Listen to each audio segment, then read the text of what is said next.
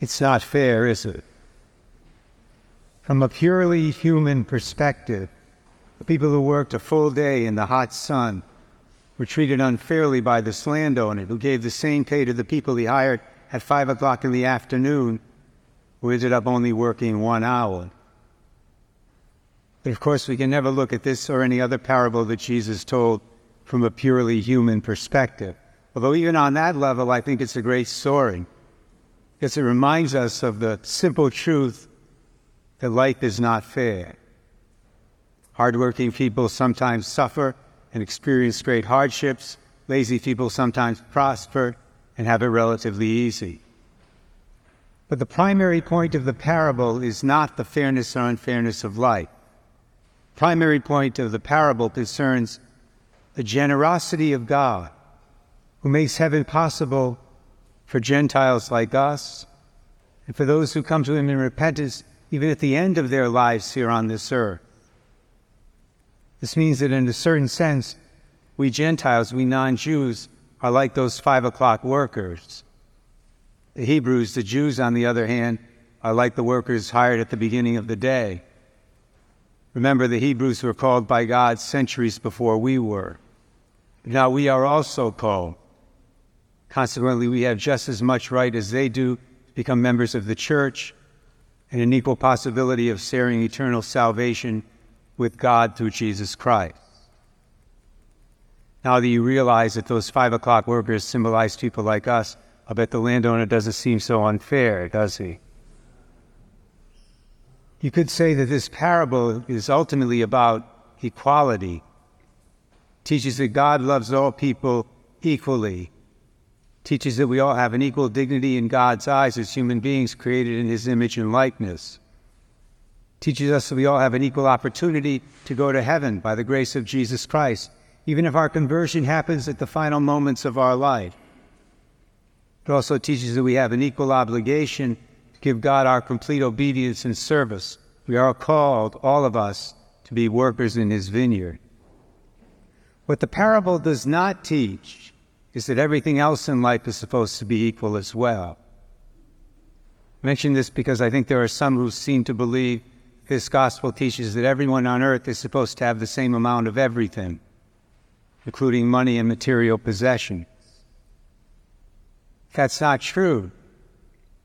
Yes, the Catechism, based on the teaching of Jesus Christ, does com- condemn materialism and greed and what it calls excessive economic and social disparity between individuals and peoples. That does not mean it's the will of God that those who have a lot should be taxed or robbed into poverty. Does not mean that at all. Several years ago, I came across a great writing of St. Maximilian Kolbe on this very subject.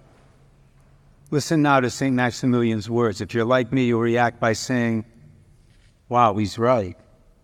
That makes perfect sense. St. Maximilian wrote, let us imagine that one day all the inhabitants of the world would assemble and put into effect this sharing of all goods, and then, in fact, each person, granted that the world is very big, receives an exactly equal portion of the wealth existing on earth. Then what? That very evening, one man might say, Today I worked hard. Now I am going to take a rest. Another might say, I'm understanding this sharing of goods well. So let's drink and celebrate such an extraordinary happening. On the other hand, another might say, Now I am going to set to work with a will so as to reap the greatest benefit I can from what I have received. And so, starting on the next day, the first man would have only the amount that was originally given to him, the second would have less, and the third would have increased his. Then what do we do? Start just redistributing the wealth all over again? Even if everybody began to work right away with all his might and at the same time, the results would not be identical for all. There are, in fact, different kinds of work which are unequally productive. Nor do all the workers enjoy the same identical capacities. This leads to a diversity of results achieved and consequently to differences in people's profits. St. Maximilian was right. Here on earth, not everyone will be equal in every way. but that's also the way it will be in heaven. Did you realize that? Yes, everyone has the potential to go to heaven, even if they're not Jewish, even if they come to Jesus in repentance on their deathbeds, on the fifth, the five o'clock hour, so to speak, of their lives. We learn that, as I said earlier, from this parable. That doesn't mean that everyone's experience of God in heaven will be exactly the same. In heaven, not everyone will be equal in that sense. We know that conclusively because Jesus spoke, spoke often of the least and the greatest in the kingdom of his Father.